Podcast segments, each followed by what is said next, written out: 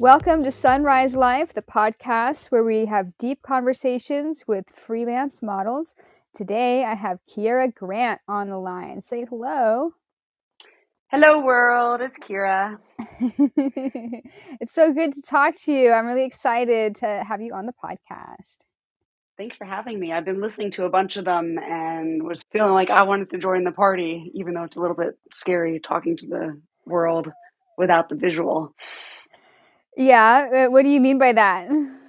I'm so used to talking either like in person or I've been doing like YouTube live or whatnot, but there's always, we're in such a visual based profession world we see images and videos so like i'm sitting in my painting studio looking at paintings but i'm not seeing your face or the face of people listening to this so it yeah. makes it a little bit more abstract yeah i did have a podcast where i had video on both ends and i shared it on youtube also in the past during the pandemic it was like a completely different podcast but it was so much work and then I felt like I had to do my makeup and stuff. And it's just a lot less work and a lot less prep to do just an audio podcast. Oh, it makes way more sense. And then you can listen to it while cruising down the road rather yeah. than needing to sit and watch someone. Yeah, exactly. Also, I think that when you're forced to listen to us talk instead of looking at us on picture or video, I think that it is another element where it's all of our thoughts and our words that have the emphasis on it. And because we're so used to just people looking at us and then not reading the caption that we wrote or whatever. Very true. Yeah. So for for our listeners, would you mind talking about how you started modeling and how your career has progressed until it's led you to where you are now? Sure. So I used to live in California, and way back when, I remember I started going to a nude beach because a friend didn't like wearing a bikini around the normal beach. So we went to this nude beach together, and somehow that introduced me to the world of nude beaches. Like, I just didn't even know that was a thing. I don't know if I was like 17 then or whatnot. We were wearing bikinis then. But then I went back and that kind of became my home one summer. I was doing summer school and I would go there. I made friends there, just hang out, and it was just totally natural and cool. And I had this dumbass friend that was like, dude, I'm going to take your picture. And I was like, uh, okay. Oh, by the way, this is not when I'm still 17. This is like college age. Just okay. miss that through things. but, and I was like, yeah, okay, whatever. So he took photos of me and they are exactly what you picture a random dude who has a pretty friend posing for them what they look like and they are awful. They're hysterical. So oh, but over the years i did that a few times with him and then one like one summer in grad school i was like hey like maybe i could like do a little of this. That was kind of fun. And i sought out a craigslist ad and took a booking where I ended up. I mean, these pictures are also pretty horrible, and I'm wearing like this bikini and I'm in this windowsill and I'm on a fence and I end up topless by the end because I feel so comfortable being nude. But like at this time, I was also in school for music and going to be teaching, and I wasn't supposed to be nude out there because teaching and nudity just in our society don't go together, even yeah. though they're relevant to each other.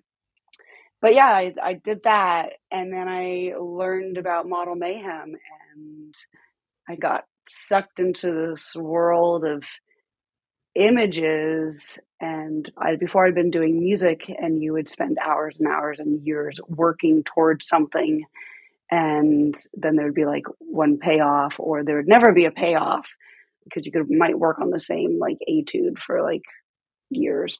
And this like there was something very immediate. Like you do a photo shoot and you get photos and you look at them and it's like, wow, look, we made something. And I think part of that magic from that kind of attracted me. So I got into model mayhem. I had a quarter life crisis is what I called it. And as soon as I got my degree, I just packed up my stuff and went on my first modeling road trip. And it was so exhilarating. It was awesome. Like I would go on a hike, I'd take off my clothes, I would make art on, you know, everywhere on trees and rocks and sand and all these things. And it was just such an adventure. And then I'd get a paycheck. And I was like, whoa, this is like magic. No, of course, there were also things that were not magical with it, but there was that magic, addictive, like, whoa. And after I did that first summer road trip, I could have gone back to my life that I was doing before, which is going to be like teaching lessons and being a musician and all those things. And I just, I never stopped the journey. I lived on the road for six years. I would travel 300 days a year and then I'd come back randomly in Texas and stayed with a friend in this little hobbit home, is what I called it. It was like this little loft mm. space with a Persian napping rug. And then I had to go back on the road again. So I did that for years. I took a winter off and went to Argentina and then I did that for a few modeled for a few years. Then I took a year off and I went backpacking in South America Whoa. for a break and an adventure. And then yeah, so I did that and then I came back and then I ended up in a relationship and traveling a little bit less at one point and picking up oil painting. But basically my career has i mean and it's been 14 years now and it has been a wild ride and now i'm in that spot where i'm like man modeling is such a cool gig and wait i want to be a home and painting as well you know which is one of the struggles models always deal with where like it is both amazing and it's a lot of work and it pulls us away from setting like an, a home, which is why you, you have a mo. You know, your home gets to move everywhere. So you've solved it well. Yeah. Um, so, yeah. In a sense, even though I have a trailer that I live in, it's there's still a lot of stuff that normal people that live at an address can do that I don't do. For example, being able to go to a regular yoga class you know, you have to be in the same city and sign up for the class and be in the same place all the time. So there there is stuff that I also kind of miss that I Yeah, for sure. The payoff of traveling is cool though. So there's sacrifices. Yeah, I definitely when I first after like the first like year or two, I was like, man, if only I didn't have a two door Honda Civic. And then at some point, I was like, I should get a bigger vehicle and then I can sleep in it. And then I was like, well, mm, I don't know if that's like, I was like, I wish I had that already, but I don't know that trading in what I have for that was necessarily what I wanted. And definitely now that I oil paint and you cannot sleep in the same room you oil paint in or you're like it's toxic to your brain. Mm-hmm. So that's like you just can't do that. So yeah. I have to be I have to be like at home and yeah, I, I, tried painting in, in my bedroom and my brain stopped working as well. It's actually Whoa. really scary. Yeah, it was super scary. Yeah. You need you know, you need your brain. Even pretty models need their brains for all sorts of stuff. It takes I, I a lot to organize our schedules. I didn't realize that oil paint was that toxic. Yeah, it's the even if it's an odorless turpentine, like I mean, you could choose to use water based ones, but I don't really want to do that. I want to use like the real deal oil paints. But yeah, even if you don't think it's affecting things, I was like writing the wrong dates. Like models do an amazing job scheduling, like the amount of things we have to schedule together and even the most perfect models will mess up one thing. I guess I'm admitting to this now for everyone to hear. Oh my god, I messed up my schedule. Like mm-hmm. one a year, like you'll mess up like one shoot a year that you like. Oh, you just double book or like mm-hmm. something happens and you're just like, oh my god, I cannot believe it. It's like in high school, I used to sleep through my alarm once a semester. You know, like because yeah. humans make mistakes. They might be excessive, excessively early. Other than that, but once a semester there was a, a whoops. And the oil painting summer that I was painting in my home, I messed up a couple and I like were emailing was like, wait, what month am I writing? It's very weird. so when you first and it's solved now. that's good. That's good. So when you were first telling about how you got into modeling through being photographed by your friend at the nude beach, I was like very curious about all that. And then you went from there to find gigs on Craigslist. Because in my experience, at nude beaches, there's always like, not always, but there's almost always like that one weirdo that kind of like makes your nude beach experience a little bit weird. And then uh, on Craigslist, there's always like something weird happening with somebody on Craigslist. Did you have any like weird nude beach and or Craigslist experiences? So nude beach not like photo shoot. I mean, there's always like at a nude beach, there's always somebody there we call the looky loo, and they're just sitting there like looking at you. And that's annoying because that's not why you're there. But there was like I had like a whole community of people. So like somehow I just made my group of friends there. That's cool. Um, yeah, so that wasn't really an issue. And then Craigslist, um, unfortunately, there are total creeps. My very first gig was from there, and the amazing thing about this photographer is he knew nothing, and over the years we shot together, and he's like, I learned how to model and became a really great model, and he learned how to do photography and became pretty damn good, and worked together over the years, and so he was a like he was a good one, the guy that hired me at first one of my early shoots, unfortunately, was an awful one, and I don't really need to go into that so publicly, but he's in jail. So Oh um, fuck. Um, yeah. So my my one of my early ones was a bad bad bad person. So Dude, um, whoa, um, that sounds awful. I don't know whatever. Yeah. Now he was also on model he was also on Model Mayhem. So it kind of made me go, well, is that a Craigslist thing? Because he's also a model mayhem, and there's obviously tons of delightful human beings on model mayhem. Like without that, like most of us wouldn't have had this job like pre Instagram. And I'm actually one of the people that's like back in the old days we used to use model mayhem and we knew where people yeah. lived and we just said, Hey, look, I'm an art nude model and look at my amazing poses and if you'd like to hire me that would be cool. And now we're all on Instagram and we're like censored differently. And I'm like, I'm an art nude model. You can't really tell. I have an amazing midsection. It's my strong point. You kind of can't really tell because it's Instagram. But, yeah. you know, so Model has good things. So, yeah, Craigslist has weird people. And I look through it every once in a while. And it's mostly like, yeah, why did I spend those 10 minutes doing that? but yeah. you know. yeah. Yeah. Have you actually seen or heard of that documentary Craigslist Joe? No. It's about a guy.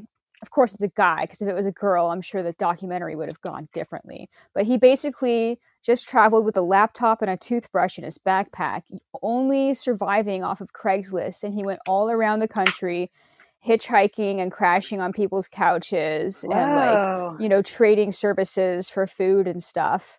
So all everything that he lived off of was he found through Craigslist. And it was a great documentary but I do feel like if it was a female doing that then maybe the film would have gone differently. Yeah I think so. I mean that sounds amazing.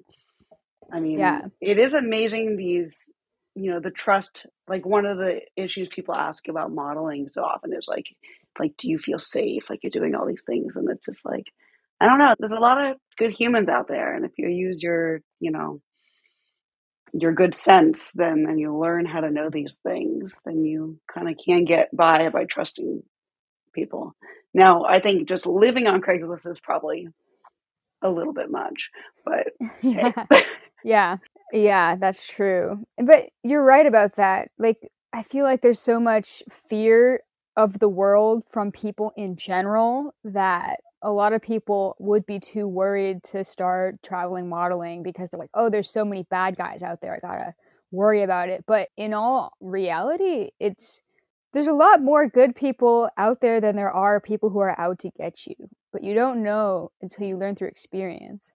Yeah. I mean, that's always my problem every time like safety comes up is that it's the new models. I had bad experiences when I started, and I have not had bad experiences in so many years. A, because I, the way I send emails just makes it sound like I'm not going to put up with bullshit.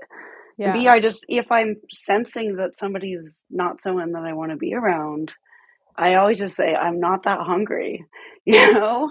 Yeah. I don't need to be around that. But when you're new and you're fresh out of college, someone waving around a couple hundred dollars sounds like pretty magical.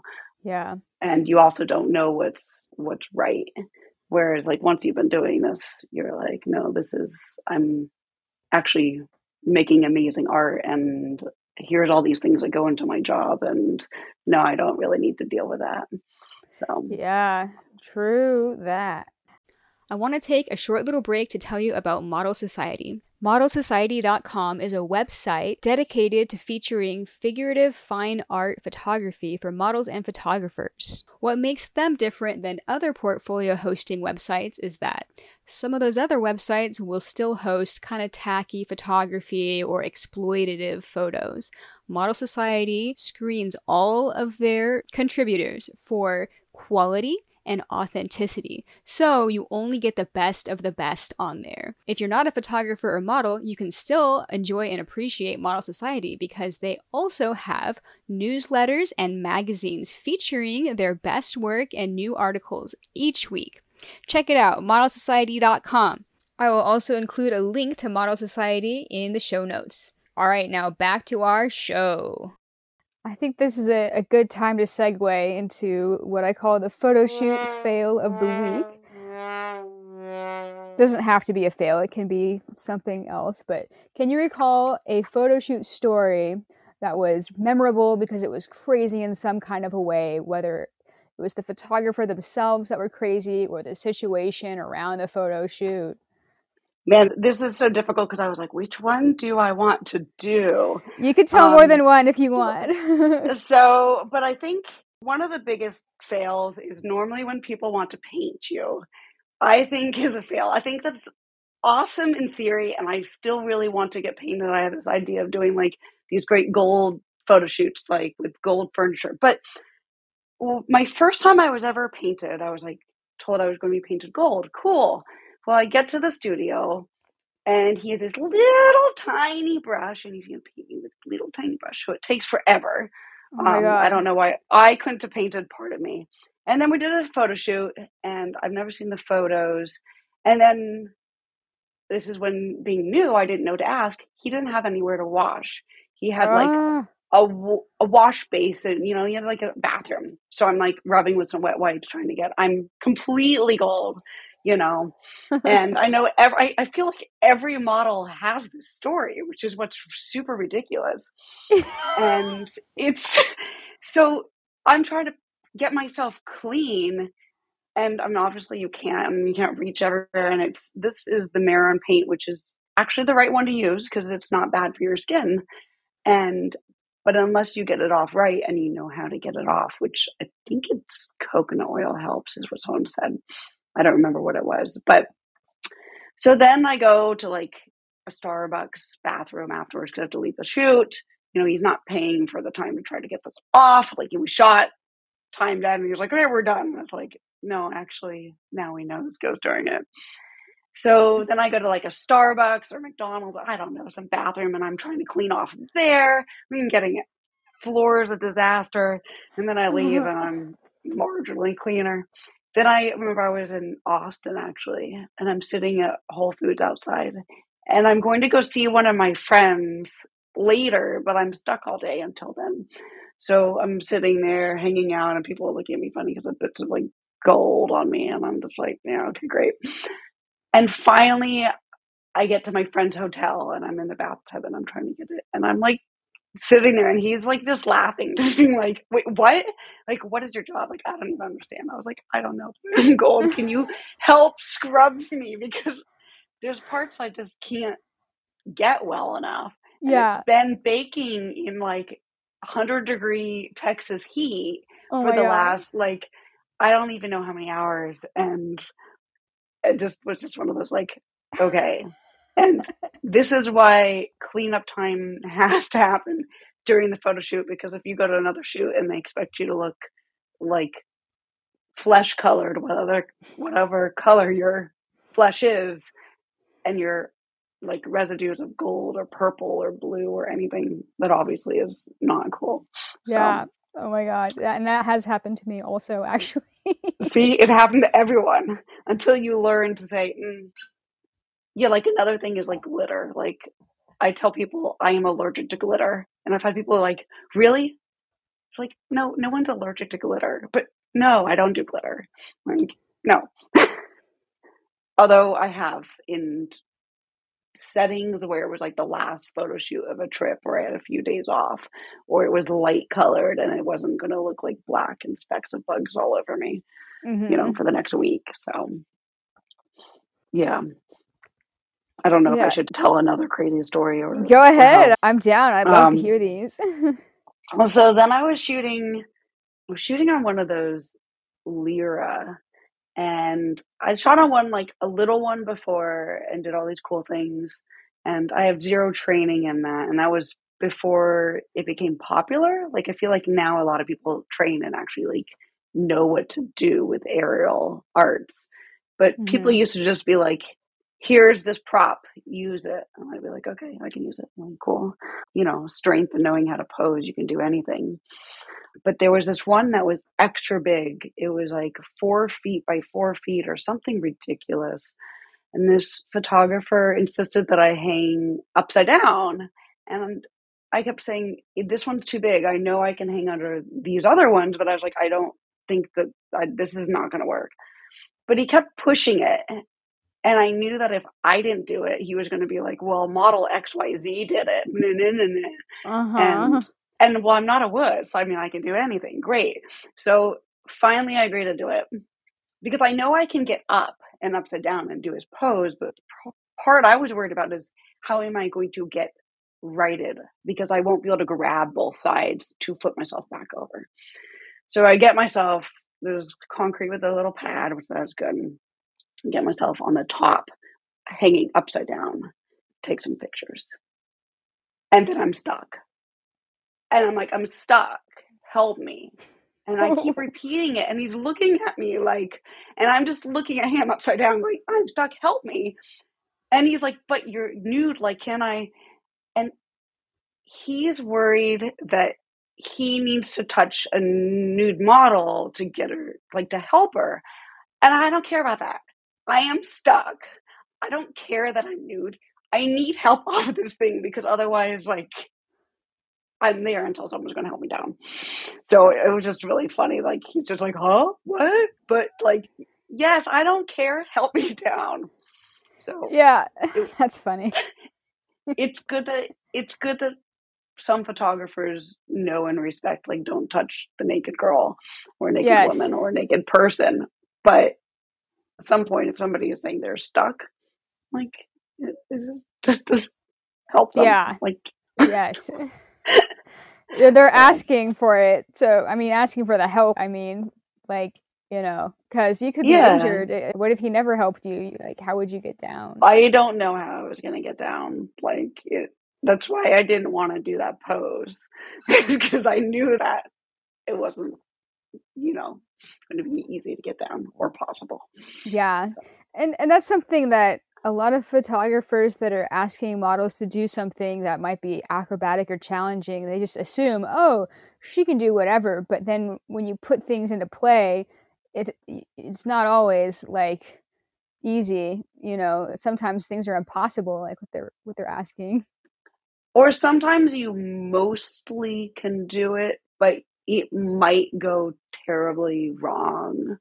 And obviously, we like models are badasses. Like we are taking calculated risks kind of all the time. There's, you know, there's a shoot I did with a fire spinner in this garage.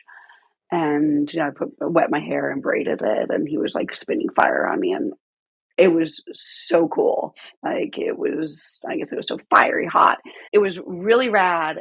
And then like within a year afterwards i heard about some like garage exploding because of some fire and it was during a photo shoot and this model got these burns and i was like holy shit i never even thought about that. Like yeah there was fire spinning around and you know accidents are accidents like no one plans on an accident happening but they happen yeah. to everyone in different capacities so yeah, it was really scary. Yeah. So it can't happen. I feel lucky that I've never been burned at any of the pho- photo shoots with fire that I've done also. Yeah, I always think about it with smoke bombs. I'm like, smoke bombs are so cool, but is that a good idea? Yeah. Like, I caught my cloak on fire or my friend's cloak on fire. Like, oh. like, like you know. Yeah. And pe- people see things in photos and they're like, oh, I want to do that photo, but don't necessarily look at the safety video about how to do it safely and then put the model on the spot and be like, here, blow this thing up and pose with it. And you're like, uh. yeah.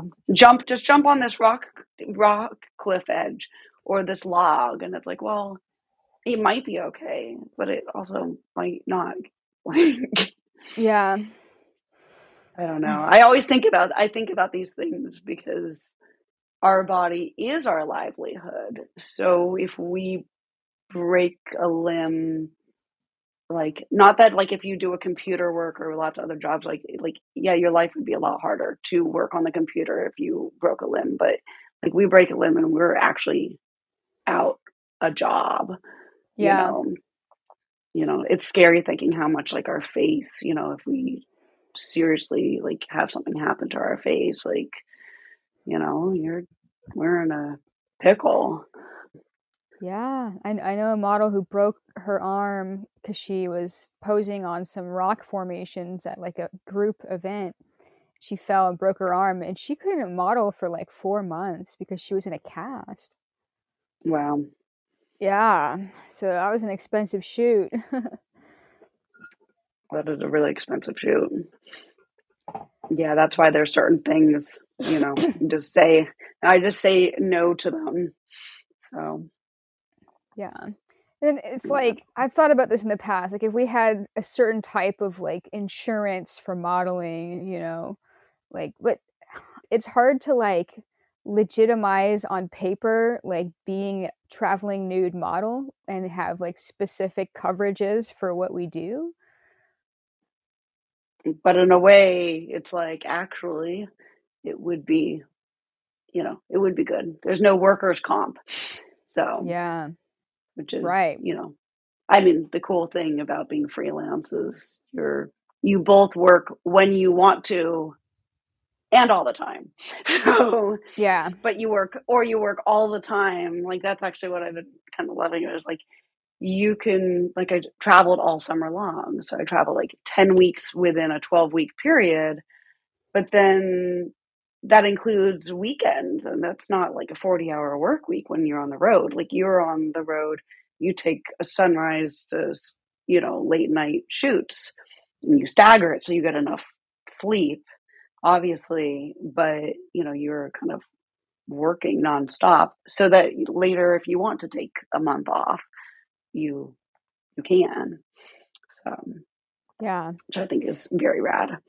Yeah, the flexibility of creating your own schedule is nice, but at the same time, I'm sure you've dealt with this also. Like the pattern of it becomes addicting, and then if you are setting up all these plans for like months into the future of like what shoots you're going to have and where you're going to go you're in this pattern of like setting that up and if you need like you know to break from that, you really have to schedule your break like three months ahead of time.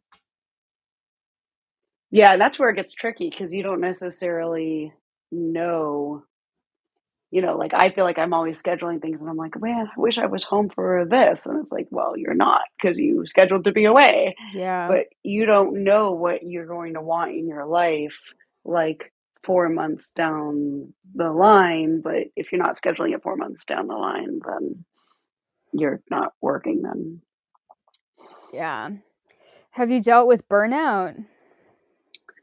So my South American journeys kind of were associated with that. There was since I lived on the road, I didn't have a set place, and there was always the conundrum of if I live somewhere like back in the day, if I live somewhere I'm paying rent and I'm staying still, but then I'm not working, so then that suddenly feels really weird. So I that's why I would just seriously I called myself the artful nomad and was on the road. Mm-hmm. But at some point you do get burned out because it's artistic and creative and physical and full on social and I'm an extroverted introvert and sometimes like like I always laugh when people are like, "Well, if you ever get lonely, if you ever need like time and when you're this I'm like sometimes I want to talk when I'm not working, but sometimes I want to like just not talk to anyone. But you get you get burnout and so one winter I looked at the cost and I was like it's the same cost to go to Argentina for 2 months as it would be to rent an apartment for 2 months in Houston and pay for expenses. And then I can just have a whole other adventure and not worry about that. So I did that. And then my South American trip was like, okay, I need a break and I need to do something different. And if I watch my friends working in the United States, I'm going to be feeling like, well, what am I doing that's better? Or feeling left out? Or like, I can't actually take a break. It's like at workshops.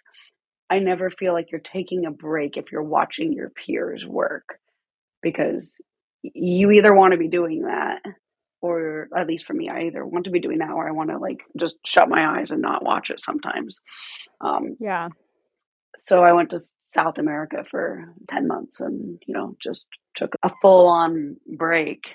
And I know like the pandemic for some people, actually, the lockdown helped a lot of like, it was like impo an imposed break. Like it was like tough luck. You don't get to model whether or not you want to. And I feel like some people came out of that being like, I miss this, I miss this. Please photograph me. Like, let me make art. Let me talk ideas. Look, I can bend this way and look at the light. And what if we do this?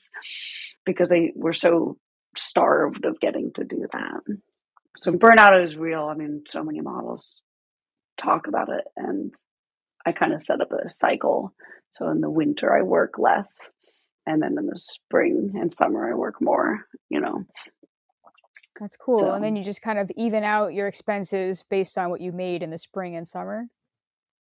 Yeah, I mean, I was always going to be a freelancer, so any kind of freelance, like I had a boyfriend that used to like do extra gigs, and he'd be like, "I have extra money," and then later he'd be like, "I have no money," and I was like, mm, "You know that extra yeah. money, you put put it in an account because I know you made double the amount that month. That's actually to pay for that month."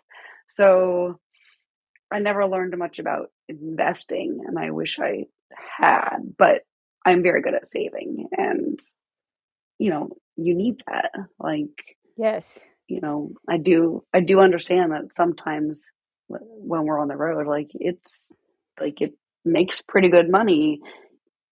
So you save it for that month when you're not able to be, you know, like Christmas time. December, like December is basically useless for me trying to work. I think if you do like holiday pinups, it works really well. But I think yeah. if you're like awesome art, nude, sometimes outdoors sort of things, it's just it's not so great. Yeah, and then you can work on other projects too if you're like dedicating time in the winter to not be traveling. Yeah. So like now I work on my painting more more in the winters, but then I'm at this point where I'm like, I start being gone so long that I'm like, do I even still know how to paint? so. you said that when you were in school, you were going to be a teacher and you were going to be teaching music. So I never mentioned people get to find out my instrument when they meet me in person. Oh. I keep oh. that. I keep that. I know. Do do do. So if you'd like to know that, hire me. And if you already know that, don't write that in the comments. I can somewhere just keep your mouth shut. But yeah, I just kind of I don't know why. Like that's part of why I became Keira Grant is I was trying to have some separation between the two, and now at some point that's irrelevant because I have divorced my instrument and I oil paint now. You, with music, you're either you're doing it all the time or you're not doing it. Yeah. Like you can't just be like, "Oh, I think I'm going to play for a week." You can when you're not professional, Yeah. but you can't, you know, when like that's your thing. It's kind of in the same way like modeling honestly, I find like when you're in the groove, it works easier to model than if you take too long off then you have to like there are actually skills and you're like, "Whoa, I forgot that actually balancing takes practice and being toast takes practice." So, Definitely. but but yeah, I was going to teach I was going to teach lessons and the funny thing is some of my early shoots like there was one I was like, okay, I can be nude. You can do portraits of me and then you can do nude anonymous images of me. And that's and then I realized it didn't work. Then like it was published in a model man portfolio and it was clearly the same lighting and there was portraits Mhm. up to you know about you know i don't know collarbone. And then there were pictures of me in like the same setting but from behind fully nude. And i was like this is i don't know. Like i don't think you can do this and get away with this. And i know there's some people that do but it kind of felt it felt like playing with fire. So Yeah. at some point i was just like i'm so comfortable being nude and i don't want to just be a portrait model and back in the day it used to be the thought of like that portrait models didn't necessarily look into the camera like there were different schools of thought on that and it was like art models look away glamour models look at the camera you know Mm, um, yeah. which obviously is wrong but i feel like like 14 12 years ago that was a little bit more of the practice um, Definitely. So when you're initially having the, you know, you can take portraits of me and then anonymous nudes, what was that initial hang up? Like where did that stem from in your life? It was just if you want to teach and Yeah. you're nude, you can lose your job. I mean, I knew there knew of some models that did that, and it was one of those like, well, which one do I want to do? You know, if you want to have like I'd always been teaching at summer camps and whatnot, and it was like if you want to have that in your life, you kind of can. But I was so so comfortable being nude, like. I'm kind of a nudist. Like that's just my natural being. I mean, if, if I'm cold, I'm wearing clothes. If no one wants to see me nude, I'm wearing clothes. Like Right. like at home, I'm not walking around nude all the time. I'm wearing clothes because that's. I think that there's misconceptions about what nudism actually is. But if you want to be in a teaching capacity, like that's not. That's you might be able to get away with it in certain art things, but I think in general. And I was living in Texas then, and in Texas they were not going to be very cool with that. Right. So like your friends and family, did they have an influence on on your nudity in your life? Oh, they're. I definitely lost friends because of this job, and my parents didn't want their people to know. So no, my my parents are not not cool on that. Like they think that they're all like open and accepting, and they've grown to accept it more. But I used to not be allowed to work in my hometown, and people didn't know. They just knew I modeled, and I was just like, no, it's it's not as open as you. If you're actually open and accepting and loving someone, you would like tell people about it, you know. so, Yeah. but I went to like I went to an arts high school, and like people, would, you know, us students would be nude around each other. Like I used to do homework in a bathtub, and friends would like come in with problems and pull me out of the bathtub, and you know have conversations, and you know it was just no big deal. That that sucks that you lost friends over your choices of being a nude in photos. How like how did that conversation happen?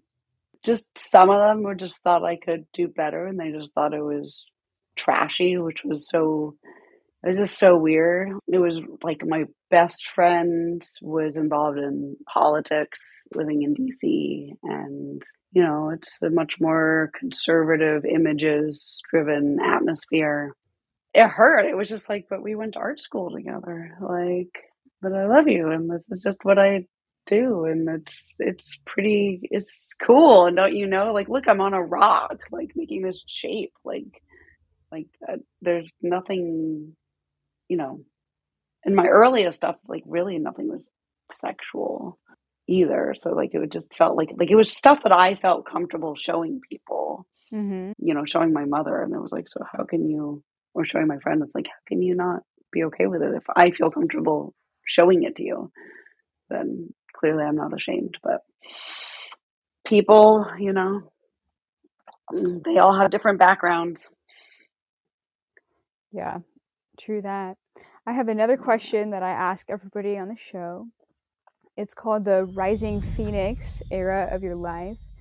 Can you describe a situation where you were faced with a challenge that you had to overcome, whether it was related to your modeling or otherwise? I mean, in a way, this was kind of my answer to it, but was talking about like coming to terms with what I was doing. Because when I first started, I both thought it was amazing and I was really upset that I'd given up music. And it, it took years to be like, wait, but I, I went to school, I got a master's degree in this thing, and like now I'm doing this other thing. And like, is this, you know, and like who who am I? Like like I'm a model. Like I don't look like a fashion model. Like what? Like you know, it's just thinking you're not really good enough, or maybe you're making the wrong decisions. And at some point, I was just like, no, actually, I have the most kick-ass job, and I'm really good at it. And sorry, that sounds so immodest, but I think it's true. There's lots of people that are really good at it, but I am really good at it. And yeah, I just coming to terms with it. And another part of that is I feel like I used to take really bad photos. Like I was like, I'm ugly, and all my pictures I took of myself, like I scrunched up my face to make myself look intentionally bad because I was worried I was going to look bad without making an intentionally bad face. And so I just jumped to it, and then there was no chance of looking nice which is really stupid, quite frankly. I'm glad I've grown up since then. Um, but modeling has made you like made me systematically look at every single feature, and there's so many features on myself that I didn't like. And I was like, I don't like this and I don't like that. And I would, it was like, there was like the feature of the week that I didn't like. Like, I shouldn't model because I'm too short. Well, you know what? My feet touch the ground they're my legs are the right length whatever you know like oh, i'm doing this because my hair is like curly no my hair is awesome like people like curly hair i love my curly hair now or like you know just different i'm not going to point out where all the features that i thought were my problem because then you might go oh that's right actually i never right but like i had a photographer ask me like what do you think your biggest weakness is as a model and i was like well if you don't see it, then why would I point it out? Because eh, like what is my biggest weakness might be someone's like favorite feature, you know. Who knows? But yeah, I just kind of had to like systematically go through and be like, nope, this is what I got and this is what I'm going to use and you know, and I feel like lots of models have that where they're like not sure that they are good enough in certain aspects. And, you know, we compare ourselves to others, but we're supposed to all look different. And that's kind of the beauty. Otherwise, it would all be the same and boring. And otherwise, we can just use AI and put an AI image of a woman on right. a rock or a sofa, and they can look the same. And gosh, I hope that never happens. Um, I know it is ha- happening already, but yeah. Yeah. Have you interacted with AI for any reason? I kind of refuse to. I'm, I mean, I'm an oil painter. I mix paints and do old fashioned stuff like that. I'm part fuddy duddy. I don't want to deal with it. And I do understand how it can be a cool tool, but it kind of freaks me out, quite frankly. I don't like it, but it's here. So at some point, you know, at some point, I'm sure people will be using it and my face will be in it, you know, and people can make weird AI art that looks like Christy and looks like Keira and looks like Rebecca and looks like all the people. And that's sad. yeah. You know, short, funny story. Before AI was popular, are you familiar with deep fakes? Yeah. Somebody made some deep fake videos where they stitched my face onto a porn actress's body. And so it looks like I'm doing all this like explicit porn, like having sex with a man and stuff like that. And a lot of people thought it was me for real, even though like there's a logo in the bottom corner that says deep fakes but I know that with AI now, they have like some app where you could put a picture of anybody up and just delete their clothes, and AI will like, you know, make it wow. look like they're nude underneath. And so, yeah, so there's definitely some unethical stuff about AI. And I was wondering, like, if if somebody makes fake nude images of you and posts them online, not that I would care because I'm already naked all over the internet, but like for somebody that doesn't have nudes on the internet yet or you know doesn't plan on putting any up could you get in i wonder if you could still get in trouble for revenge porn laws for making ai nudes of someone and then posting them? I mean probably but like my question is like what are the cultural ramifications if everyone can make fake nudes of everyone and suddenly everyone supposedly can be nude without even being nude? Like you know yeah. It's a it's just a it's a weird thought. Like it's weird thinking like if weird stuff was a certain type of content's made of one model and then later they end up doing that, but then like can't you just make an AI like I'm always curious, like OnlyFans exists. It's like, well, couldn't you just have AI OnlyFans and like you don't even have to be in it, or you can film like two things and then just suddenly AI can just make an entire layouts and then you can be like selling it as if it's you without it being you. That would save me I a mean, lot of work. I know. It's wow. It's so weird because then I'd just be like, I don't know, I could put that out there. I'd be like, yeah, I did that once, but now I have a hundred videos like that. Like, so that's cool. Like, that's fine. Oh my god, um, I just had a like a imaginatory breakthrough because I hate doing custom videos for my OnlyFans subscribers because it's like you have to do that 10 minutes of work and you have to say their name throughout the video. So you can't use that video anywhere with any other like thing. It's just this one time I made this video. Yeah. What if AI could just I could just type into AI you this is what the customer wants and this is what their name is. Just generate a 10 minute video. so I have to do it. I'd be pretty amazing. I suppose in that aspect, I would definitely utilize it. I hope none of my fans yeah. are listening to this right now.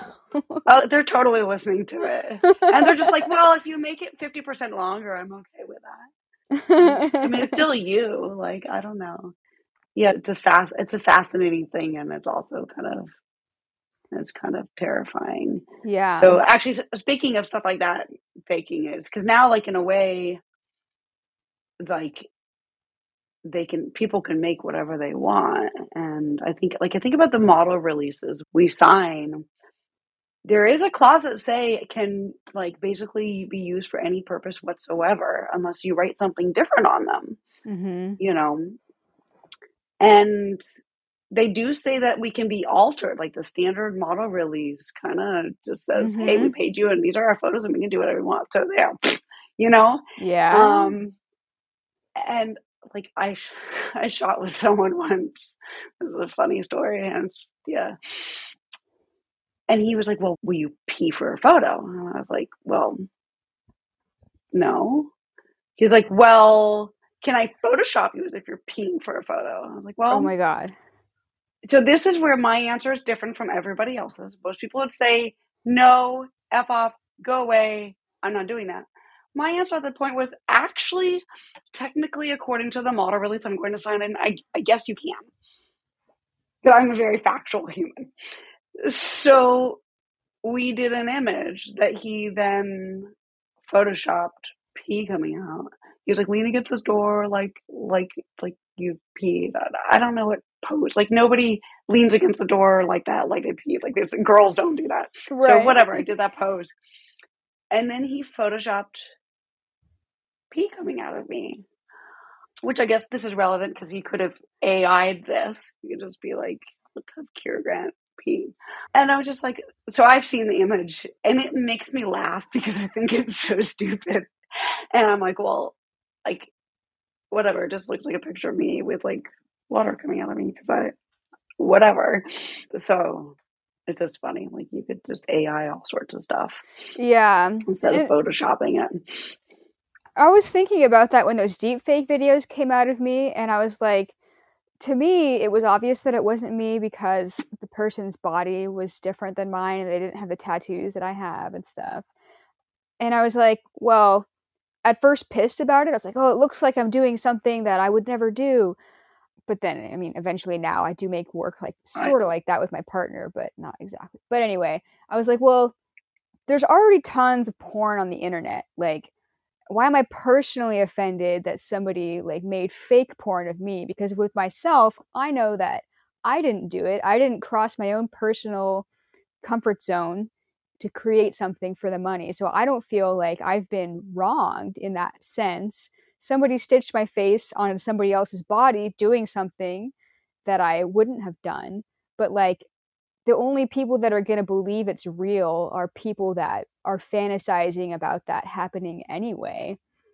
So, like, am I offended that they're having those fantasies and that there's a visual to support that fantasy? Like, why am why would I be so upset? In in the long run, like looking back on my life, I'm like, why would I be upset about that if somebody made fantasy? I suppose if it was something truly fucked up, like something that was like more offensive. I mean, having sex is like not that offensive in my opinion. I think that if it was like, you know, me doing a Nazi campaign or something really fucked up, then I would be pissed. Yeah. but having sex, I mean, ideally, we're all doing that in our own lives. So, you know, like, no one's like, haha, she's having sex. It's like, no, that's good. Yeah. Oh, I mean, most people are doing it. I mean, not, not, I'm not trying to make like a generalization, but it is a normal thing. I mean, yes, it's a very human thing.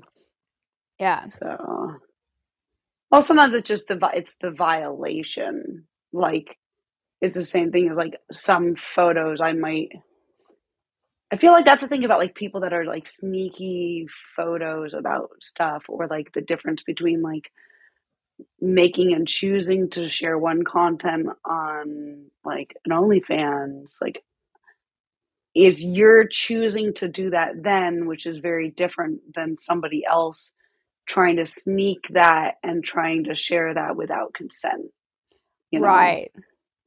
And right. that, that changes everything. It's like the choice and the consent and the context. Um, yeah, and the copyright. Because if somebody is like, you know, zooming into your crotch when you're not consenting to that being photographed and then posting it online, if they have the copyright for it, technically you can't, you know, send a DMCA to get it taken down. Yeah, which is which is scary. Yeah. But then if you shoot your own explicit content and it gets leaked, you have the rights to pursue getting it taken down, which is why I like making my own content. Then you do it in your own, you know, in your own sphere and on your own terms. Yeah. But I hadn't, I hadn't really thought about that. That it gives you, you know, if it is leaked and it wasn't supposed to be leaked, then you have control. Yeah. Uh, actually, it happens to me all the time. I have to send out takedown notices frequently sadly. I might i might have to learn how to do that just for background. I mean i'm yeah i haven't encountered very much of that but i i I'll, I'll i can email you about that if you want if you needed yeah. stuff to be taken down. Cool. Well we are yeah, pretty close yeah. to our hour. Is what? I know the time went by so fast is there anything that you wanted to bring up before we go? I know we said lots of cool things. Um, we did. Um, I don't know. I would. I guess my one thing that I'm very whiny about these days is that Inst- Instagram is now that people use that as like their main site, but it's not doesn't like the kind of art that we do. It just seems like such it's like such a weird it's just such a weird world to me now like where we're going i guess you know we're talking about the ais and all those things and yeah. instagram where i'm just like i would love to see like more of a community of like let's do all of our beautiful art art somewhere and we don't care if it has a little bit smaller of a thing you know of a viewership but just like I'm always sad when I think about what I'm able to share on Instagram versus like what five percent of my art actually looks like, and the same as yours. Like I know the genre of lingerie in nature. Mm-hmm. I feel like actually that's one of your big things that you've. I don't know if you've started, but I feel like I was seeing a lot of yours, and then I was seeing other people doing it. Is like it both makes sense in today's context, but art nude and natural just makes more more sense yeah me. Yeah, I definitely so. agree like it always looks more like it belongs to be nude in nature but i can't post it but yeah. so many other people can post stuff that i would get taken down for and i hate that I know. I hate the rules being so uneven. Whereas, like in a way that these sites are deciding who's seen as like fancy models. Like I hardly look like a nude model, which is insane because like that is what I've been doing. Like yeah. I mean, part of the magic about going to nude beaches and what drew me in is you're not like your body matches itself so nicely. Like bodies when you start wearing clothes, it's like, well, how nice is your clothes? Like how well is the cut and the size and what can you afford and like do you have the mm-hmm. right body for this clothes? But bodies just on their own just look they look great. They just look like bodies no matter what they look like within reason like because everything just fits together like that's it's your body. Yeah. So you know that's what got me into it. So now that like there's so much more clothes and images that we're promoting and it's not the same message like you know, like once you put a bra strap, I'm blocking yeah. some of my like cool like side chest and like muscles and whatnot because you just don't see it. So. Yeah. Do you ever do like nudes that where you draw like a bra strap on to like make because you can trick Instagram and be, and be pretty successful at it by, I mean, censoring it by drawing a bra on or whatever. I think I've done that once or twice. I think I need to do that more. I just, I'm such a purist. Yeah. And uh, it kind of is like, um, but I do think I need to do that because at this point, like, I just feel like I post like 5% of what I can yeah. post. And so many people, like, my best poses are these like really bold, poses like showing like my mm-hmm. whole torso like that to me is like one of my strong points. But in order to cover parts you next thing you know like you need your arm and like you know your, my biceps bigger than my boobs so that's taking over like half my torso. And then like you know you have to cover your pubic regions and then your legs crossing over and it's ruining the pose quite frankly you know. So yeah. But maybe I should just start doing drawing and bras. It's just yeah, because then people can see that you were nude for a photo shoot, and like photographers can be like, "Oh, she does pose nude." If they like forgot or like they think that you stopped posing nude because you're not posting nudes on Instagram like everybody else can. Yeah, it's still just, but then the more you cover, then the less that you know yeah. less views it gets. I don't know. It it drives me crazy but then i start all of a sudden sounding like whiny because people are like what are you talking about? We all have the same problem. And i go nope actually nope some models have all these poses. Yeah see that and that and that and that and that and that. Yeah i, I have those photos too but i i can't post them. Like yeah. i can't even reblog what you've blogged of yes. me. Yeah And one of the fucked up things, like I tried having hiring somebody else to start a second Instagram account for me to post censored and implied nudes, and they started it from their phone with their email address, and they just made it with my name, like Christy Jessica, like artistic or something like that. And I would, I was thinking like, oh, if I have a smaller account that's newer, that's posting everything that everybody else is getting away with it should be able to take off. But it only lasted about a month and a half and it got taken down. So I feel it, I'm very personally being targeted by Instagram. And you probably are, or all it takes is one person that doesn't want you sharing stuff. I don't know. It's hard to get to the bottom of it, but it is frustrating. Very frustrating. But all we can do is just keep doing what we do and yep. you know, finding the people that know us and know that we are good at what we do and, you know, yeah. present to be around and, you know, like what we're doing. Yes. definitely rep- key. The reputation will continue your success. Yeah. Yeah. Yeah. Well, Keira, it was really great talking to you. I think we had a really good episode. I'll post this next week on Thursday and I'll share in the show notes links to all your stuff, your Instagram, Model Mayhem, whatever other links you want me to include so people can check you out. Awesome possum. Thank you so much. Yeah, thanks. Have a good rest of your day. Sounds good. And I hope we cross paths soon. Yeah, we've yeah. never actually modeled together. I know. ah. I know. It's what happened when you travel this way and I travel that way. Yeah, totally. I know. So, we should link up. Yeah. Okay. Have a good one. Right. Bye-bye. Bye.